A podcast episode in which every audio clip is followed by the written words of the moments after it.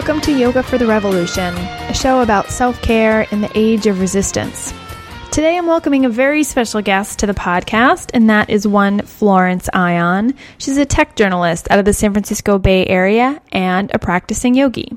Together, we're going to talk about how technology has changed the way we consume news, about how our social feed has altered the way we look at ourselves and our yoga practice, and we get a little judgy about where we're all supposed to be screaming our obscenities now in Trump's America. Before we dive in, I want to thank you for listening to Yoga for the Revolution. If you haven't already subscribed, you can do that on iTunes, Google Play, Stitcher, and Pocket Cast. And if you like it, please do rate the podcast. You can always find back episodes on the site at yogafortherevolution.org. You can talk to me on Facebook at facebook.com slash yoga for the revolution or follow on Twitter at y underscore f underscore t underscore r. All right, so here we go. Hello, Flo, and welcome to the show. Sorry that that rhymed. I didn't mean it. It's okay. That happens a lot to my name. just happened uh, that way. So tell us a little bit about yourself. I know you as a writer at Android Central and co host of All About Android, but I am going to assume that not everyone in my audience knows what all of those words mean. So tell us a little bit more.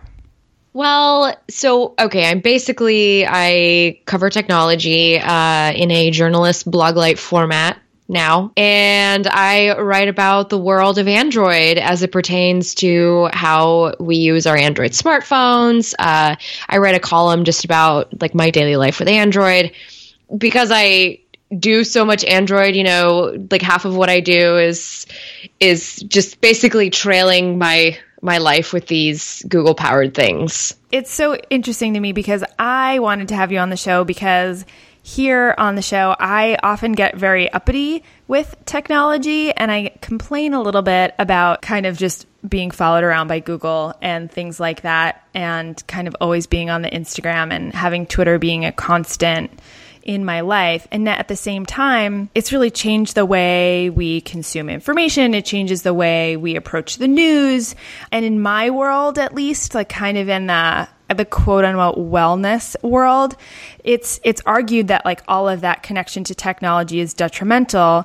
And I'm curious if you kind of hear that from your perspective, being in that world where everyone, well, I'm, maybe not everyone, but I'm assuming people are a little bit more interested and excited about the innovation of technology. Do you find that that to be true? Have you learned to manage your use of technology, or is that even an issue for you? First of all, I want to start because this is a yoga podcast. It is in the in the title. I just want to start by saying I have been a practicing yogi since 2009. So as my career sort of unfolded in this technology world, I've so I started yoga at the tail end of college, and so I went into the working world uh, trying to basically balance this new identity as okay, I'm going to take this path of writing about technology because of where I live. This makes the most sense for me. This is something I grew up I grew up in the Bay Area, so I'm very used to just being surrounded by technology and people who are excited about, you know, innovation and and just constantly being bombarded with whatever is new in the world of tech and then as as I got older and I started to find, you know, my own spirituality and trying to get out of this bubble that was telling me to constantly rely on these machines to move my life forward because when you're growing up like surrounded by all these tech things, it becomes a sort of noise, a constant noise in your life that becomes very difficult to get rid of that noise. It's kind of like if, I don't know, there's a barking dog down the street and it just barks every single day at the same time. And you just kind of get to a point where it's part of your life and you ignore it, even though it still kind of gets on your case a couple times. That's how I kind of started feeling about technology the last couple of years. And uh, as I've as I've gotten more into the internet, that's where I've sort of found myself really getting lost into the noise. Yeah, I think in terms of technology, when I think about the things that are noisy, I think about the apps on my phone more than I do about the machines in my life. Okay. If that makes sense. Yeah. And I I think that I think that we do consume way too much technology and that is something that I have been struggling in my own yoga practice uh, for a while. And I have to say, part of that is because I've become such an over consumer of technology. I've become glued to social media, to what's happening, to building my own presence on social media and just sort of prioritizing that over my own well being. And so yeah, there's a bit of a there's a bit of a rut that I'm currently climbing out of. That's really interesting. I'm really glad you brought up the cultivating a presence on social because I'm sure that it's true everywhere. I know in the yoga world, and you, I'm sure you're familiar with this too, there's yes. almost two different things that go on. There's Instagram yoga babes, and then there's people who are so inspirational. I don't know. They just like, you know, one more smoothie and they're going to ascend. And, and then there's like the real nitty gritty of our own personal individual yoga practices that might be messy or might be not so pretty. And I wonder if, how you feel about that and how you approach that as a yoga person, but also just like as a person. I think that I'm still figuring that out a little bit. So a couple of years ago is when this this social media, this need to constantly consume social media. I mean, I think that really, I really fell into it a couple of years ago, uh, and part of the reason I really fell into it is because of the proliferation of, you know, all these yoga and health and wellness accounts. And I was on my own little path of trying to figure out, you know, how to implement that in my life. And I figured, well, I'm a techie, so I should, you know, try and reach out to tech to see how I can bridge the gap between these two things in my life, right? Unfortunately, I ended up just getting caught up in the Im- everybody else's image. Mm-hmm. So it's just like I got really rolled up into the image of this person on Instagram, the person doing these poses on Instagram, the person having these, you know, vulnerable like posts on Instagram, these things that I just sort of didn't want to do, but I felt like I had to do. And now we're at a point where present administration, it's very hard for me to just be on social media as it is because I kind of feel like the floodgates have been open on everybody's opinions. yeah. In a sense, uh, I feel like we've become more opinionated in the last six months or whatever since you know the administration flipped over uh, maybe i'm just feeling that way because i was in my own little bubble i was protected in my own little bubble and now the bubble has burst but regardless i i really feel a need now to just completely distance myself mm-hmm. a couple of times a day from all of this stuff. It is that that floodgates have opened and I was talking to a friend of mine who recently said like social isn't a friendly place to be anymore. No. No. You have to put a skin on, a thick skin on to even go out there at all because it feels like a much more vitriolic place than it did before. And uh, admittedly, I agree. Like maybe that's because of the bubble. So tell me more about the distancing because I think it was Quartz recently just came out with an app that allows you to take a break from Trump news. And I, I can link to that on the site. It's it's interesting. But I'm curious, when you take a break, do you really just put the phone away or are there opportunities to use your technology to help you take a break? It's possible that I may take the extreme on this just because, so, you know, first of all, I work from home, which, you know, it doesn't really, it really inspires you to have a routine. Otherwise, you definitely fall in a rut, right? And I, one thing I've really tried to maintain, I mean, regardless of how stressed I am or maybe how I'm falling behind on deadlines, I tell the crew at work, I say, I'm going outside for sunlight. And that's literally what I do. I go and I pretend that I'm a rose and I need vitamin D. I need to go outside and, and do my regeneration and grab my energy. And so I am lucky that I, you know, have a backyard I can sit in. And granted, I I also apologize. I also have the California privilege. Again, I apologize. I know this is not always possible but I I do like to just go outside and sit outside without my phone and just sit out for 10 minutes listening to birds, quieting my mind. It's essentially it's essentially my meditation for the day. It's just I'm not, you know, sitting down on a bolster in my room. I'm outside in an Adirondack chair just with sunscreen on, you know, feeling the sun and remembering that I am still a living being. And so I have to, you know, I have to be present in that because oftentimes I I just really fall into the trap, the tech trap. I love that you said that you pretend you're a rose. I mean, I haven't heard that exact expression before, but we are animals, we are plants, like we are beings on the earth and it sounds yes. it's even hard to say that. To me i get a little like uh you know like i roll my eyes. But it's so true. And yeah we're still people and we're we haven't been absorbed into the matrix yet. So yeah. 10 minutes of rose time i think is fantastic. And the big question is then do you instagram that moment or can you let it go? I i let it go. Sometimes i will like snapchat if i'm just kind of feeling distracted, like I'll just go outside and snap instead of inside the house. I try to take more nature walks on the weekends. Granted, I still have my phone with me because I'm listening to a podcast, but I kind of use that as like regeneration time. At least I'm outside, you know, with Bluetooth headphones and all. Uh, and as far as as apps go, I I feel like I might have a slightly unpopular opinion, but I kind of am dubious about the idea of apps helping us mm. sort of connect back to ourselves. Because if we really need an app to remind us, then that doesn't, I mean, I feel, I feel like that means we're not being present. Yeah, definitely. I have I sometimes help lead a few retreats here and there, and we're coming up with lists for, you know, set a timer so that every half hour you get up from your desk. And I do think some of those things are really valuable. Yeah, absolutely.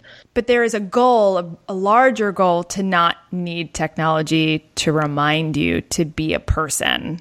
Yeah, exactly. And, but then there's the flip side, right? Because I have, I have a really good friend, for instance. He is all about wellness and just living his best life. And I admire that about him and he's very good at choosing applications that help him with these things so he'll get like you know a five minute diary that just sort of reminds you to uh, take time for gratitude every day and some people really respond to that really respond to having their device you know remind them to do this thing or just respond to having this app that they can turn to every day. Just for me personally, it's because I'm already so entrenched in all this tech. I, I yearn now to get away from it when I can. I think you're right. Different people respond differently, either to using the apps or not using the apps. There is uh, there is an amazing meditation headband that exists, and uh, shoot, I'm totally forgetting the name, which is which is I'll send you the link so maybe yeah. you can link it up in the show notes. But uh, I tested it. So what it is is this is headband you put on. It's funny looking, but whatever. And it can read your EKG waves as you're meditating, and you will listen to like you'll listen to nature and nature will start to rustle and get busier in the audio when your mind is really busy. So when the EKG signals are just going crazy.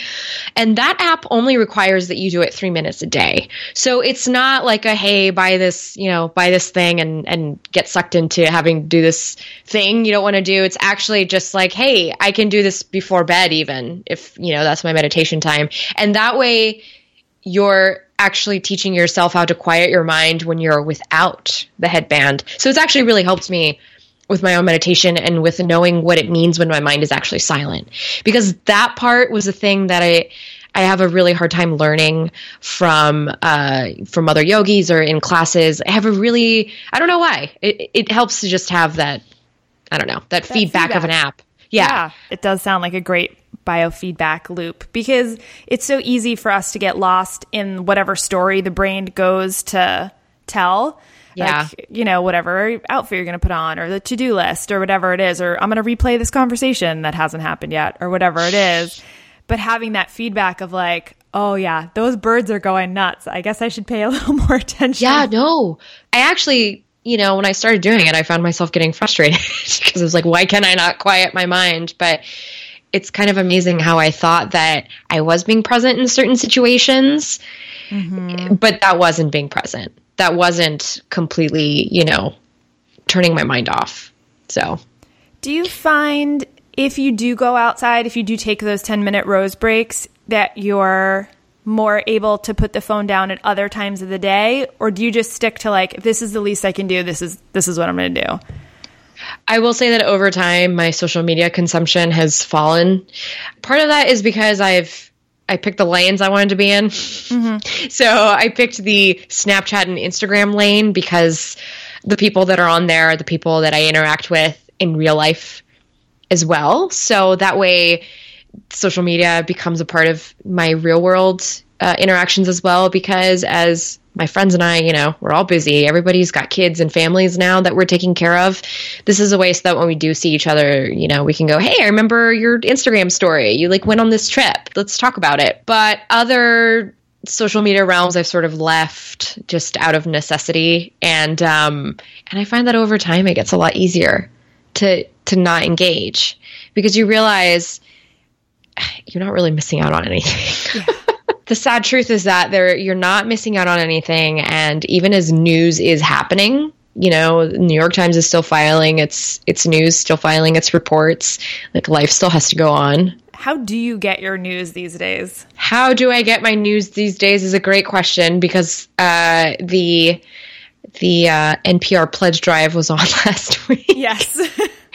On the radio. Um, at least it was for here for our affiliate. And and I remember thinking to myself, man, I don't really listen to this station anymore. And so it's true, I don't listen to the radio anymore, but that's because I also don't commute. I do, however, listen to a ton of podcasts. So I try to listen to news podcasts and I listen to a lot of entertaining podcasts because I just, at the end of the day, I just don't want to like get into it. But most of most of my news, I guess I get through Twitter. Yeah. Because I'm on I'm on Twitter all day for my job. So I mean, I guess I guess yes, that's the social media that I have stuck with, but I've learned how to maintain that so that it's only like during work hours.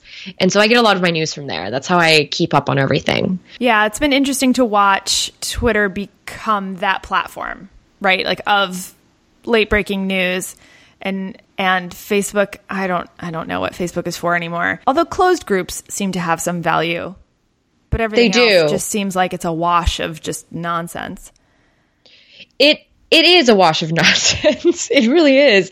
I mean, because every time I see a headline, I go, "This is nonsense." Um, I think for the most part, I still have to remember to practice a lot of practice a lot of self-talking when I'm reading headlines because as these things are barreling through, as I'm seeing things be retweeted, uh, I have to remind myself not to react, that there's nothing I can really do at that point in time. Right. Right. Like, what are you going to do with this information? Yes. Like, uh, because, you know, I'll be on Twitter and I'm just having a funny little conversation with, you know, again, because I don't have coworkers. Yes, I go on Twitter for my social interaction during the day. And a lot of us are in the same little, you know, tech writing circle, um, our own little bubble on Twitter. And then sometimes you'll get those little tweets that pop up that goes, something really bad is happening uh, 10,000 miles away from you. And so it's like, crap, that thing just came in. Okay, that really sucks. Like, how am I going to process this information without it getting me emotional? Because it used to make me, it, it used to be that I would see these things and I would just have to stop working. Yeah. Because there's just too much. I just couldn't focus. Uh, but you know what? You know what? It's kind of hard to use that as an excuse. And I know that sounds.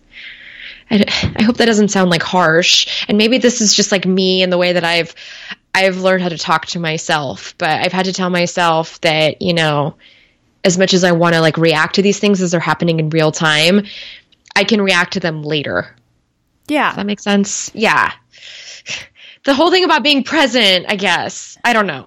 Right. I mean, you said it you're, uh, just a moment ago, like the New York Times is still going to file a story. Yeah. Like, things are still going to happen and horrible things are going to happen in this country and other places, whether I read about it right now or not. Yeah. And your knowledge of that in that moment doesn't necessarily change the game. Yeah so that's something I'm also reconciling with. See, that's something I'm reconciling with in real time because I'm trying to figure out how to parse all this information and stay informed. And also, as a journalist, uh, you know, as a person, a quote unquote person of the internet. I mean, I work on the internet. A lot of my life is on the internet. I'm just trying to learn how to live a balance, and it's hard, man. It's really hard that's why I, I keep waffling back and forth over what it is that I'm doing because I honestly maybe I'm just kind of figuring it out as I go along and adjusting and adjusting as depending on how I feel and how like productive I can be as you know a person churning along in society with everybody else. I mean, I think that's what we're all doing. That's all we can yeah. do. Yeah, precisely. I mean, what am I going to do? Just bunker down? I mean, yeah, I hear a lot less from the people in Montana who are buying lots of cans like Y2K mm-hmm. style and and hiding in a bunker than I imagined I might at this point in our nation's history. Yeah. It seems to be a lot less like I need to hide from this. And there does seem to me, at least in, you know, the venues that I am seeing, a lot more, let's do something. What are we going to do? I think it also helps too to have like a network of people, whether it's whether it's your social circle, you know, down the street, or maybe you have like a good you know group of friends on on a slack on the slack app i just think it's good to have little networks of friends and people that you can go to and be able to just spill the tea as you need for instance I, my husband and I set up a little Slack chat for me and a couple of my very close gal pals. And we were just so distraught about everything, you know, after the election. I mean, it was very hard for the lot of us to get out of bed and show up for work in the weeks following all that. And so what happened is we created a little chat room where we could just go in and instead of uh, at least this is how I use it, but instead of like going to Twitter and complaining into the void, what I'm doing is pasting links in with this like little group that we have and yes, it's a bubble and we're all just echoing things back to each other, but it's a way that I can go and let out my frustration in a safe space and get different perspectives from people about maybe how I'm feeling or how I should be processing something, you know, and, and having that safe space, just be able to be and to function and to let that energy go somewhere where it's not going to be, you know, where it's not going to be manifested in something negative. We talked a little bit earlier about how social itself is not necessarily a friendly place. Yeah. And yet at the same time, the technology of a Slack channel or a group text or something like that, it sounds like what you're saying is it's it's taking the place of walking over to your neighbor's house or having a conversation over the fence or you know having a real community of support that you might might have used to have been broader like your social feed like Facebook or Twitter but now is you just need to like hold people in a little bit closer and like be in that safe space and it it's nice to know I use it too. I have a, a, group chat with my girlfriends, and honestly, we we talk on the phone sometimes. We try to make conference calls happen, but yeah, everyone has kids and different lives, and we're on in different parts of the country, and it's challenging. But I do feel like I have this open line to them at yes. all times, and I can just any one of us can be like this thing, and then you know even if even if it's a few hours or if one of us is in a meeting or if one of us is you know d- doing something with the family we can come back and react to that. I think it's interesting that we feel i'm projecting a little bit so you have to forgive me. No i was projecting earlier. We're all good. That there is some guilt around the bubble yes because and i have said this before I, there is some fear that like the bubble, being in the bubble, led us here somehow to this place in, right. in the nation's history. Um, but it also is like you said, it's a safe space. It's it's people you can talk to who are going to understand what you're talking about, who can give you a little gut check every now and then. But you need to be able to say like, this is not cool, right? You need to have a safe space where you can go and tell all of your terrible jokes. can't tweet, or or even I just need to sometimes curse just really, just in a really gross way about the way some stuff is going. And so it really helps to be able to do that with people who are just like, there, there, it's all right. We're feeling, we're feeling it with you.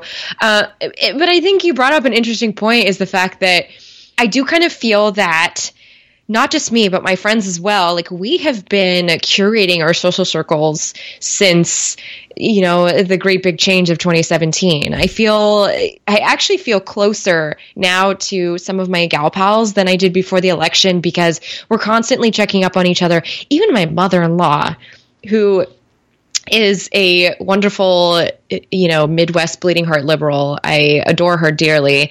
You know, she checks in with me every once in a while and goes, You doing okay? You feeling okay? Patriarchy's got you down. You know, I appreciate that check in. I, I appreciate knowing someone is thinking about me too. That also feels nice. Yeah.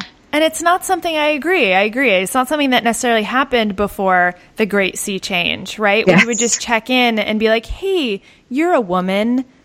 Shit sucks sometimes, right?" Yeah.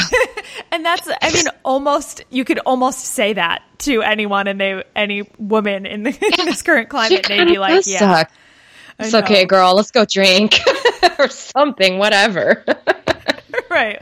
Yeah, it's it's uh it has opened some of those channels. I do think that we're going to see a shift in in which of the social media platforms like sort of can manage to roll with this changing tide because I don't know, like you were talking about Facebook earlier. I just, I know they've got a lot of money and they're doing a lot of things and they've got their hands in a lot of pots, but you know, the the whole scandal with the election and the bubbles and the the bad stuff that happens on Facebook Live, like I just I wonder I wonder how sustainable that is, or I wonder if that's just like our society is used to it now. That right at a certain point, do you not hear that dog barking anymore? Exactly, exactly. And for the record, I brought up that example because there is a dog that has been barking here for years, and some days I can ignore it, and some days I can't. well, here's to being able to hear the barking dogs, acknowledge Precisely. the barking dogs, and then maybe quiet the barking dogs. Well, so thank you so much for coming on the show. Thank you, Carrie, for having me. I have actually, um, quite honestly, I've been really looking forward to chatting with you about all this because I as I mentioned, in my own yoga practice, this has actually been a part of the practice. Granted, I haven't, you know, been in the studio as much as I'd like to, but I noticed that this year, part of my yoga practice has been about how to remain present in this world of constant negative change. Because I really got, really, really got swept into it. And I'm finally kind of coming out of those waves, and it feels like and I feel like because I've adopted some some routine and adopted some practices that it's making each day a little bit easier. yeah, I agree. I think everything it's the whole reason I started this podcast is because I was like, what happens now? Yeah. Like nothing yeah. else matters. I we must do something and I don't have other talent, so I'll just talk out loud. Listen, I know where you're coming from. I, just, I, I, talk about Android. That's the only difference. So. Right. And then hopefully, like we both pause sometimes and breathe. Yes. And and live to fight another day. Yeah, precisely. Well, before I bid you adieu, I would love for you to have the chance to let people know where they can find you if they want to learn more about Android, if they want to learn more about Slack channels. Uh, well, I do tweet a lot on Twitter at oh that flow. Uh, that's F L O, like like my name. Uh, and I'm also on Snapchat, and I I I think I can I think I can give good content. So if you want to come check it out, I don't just talk about tech for what it's worth.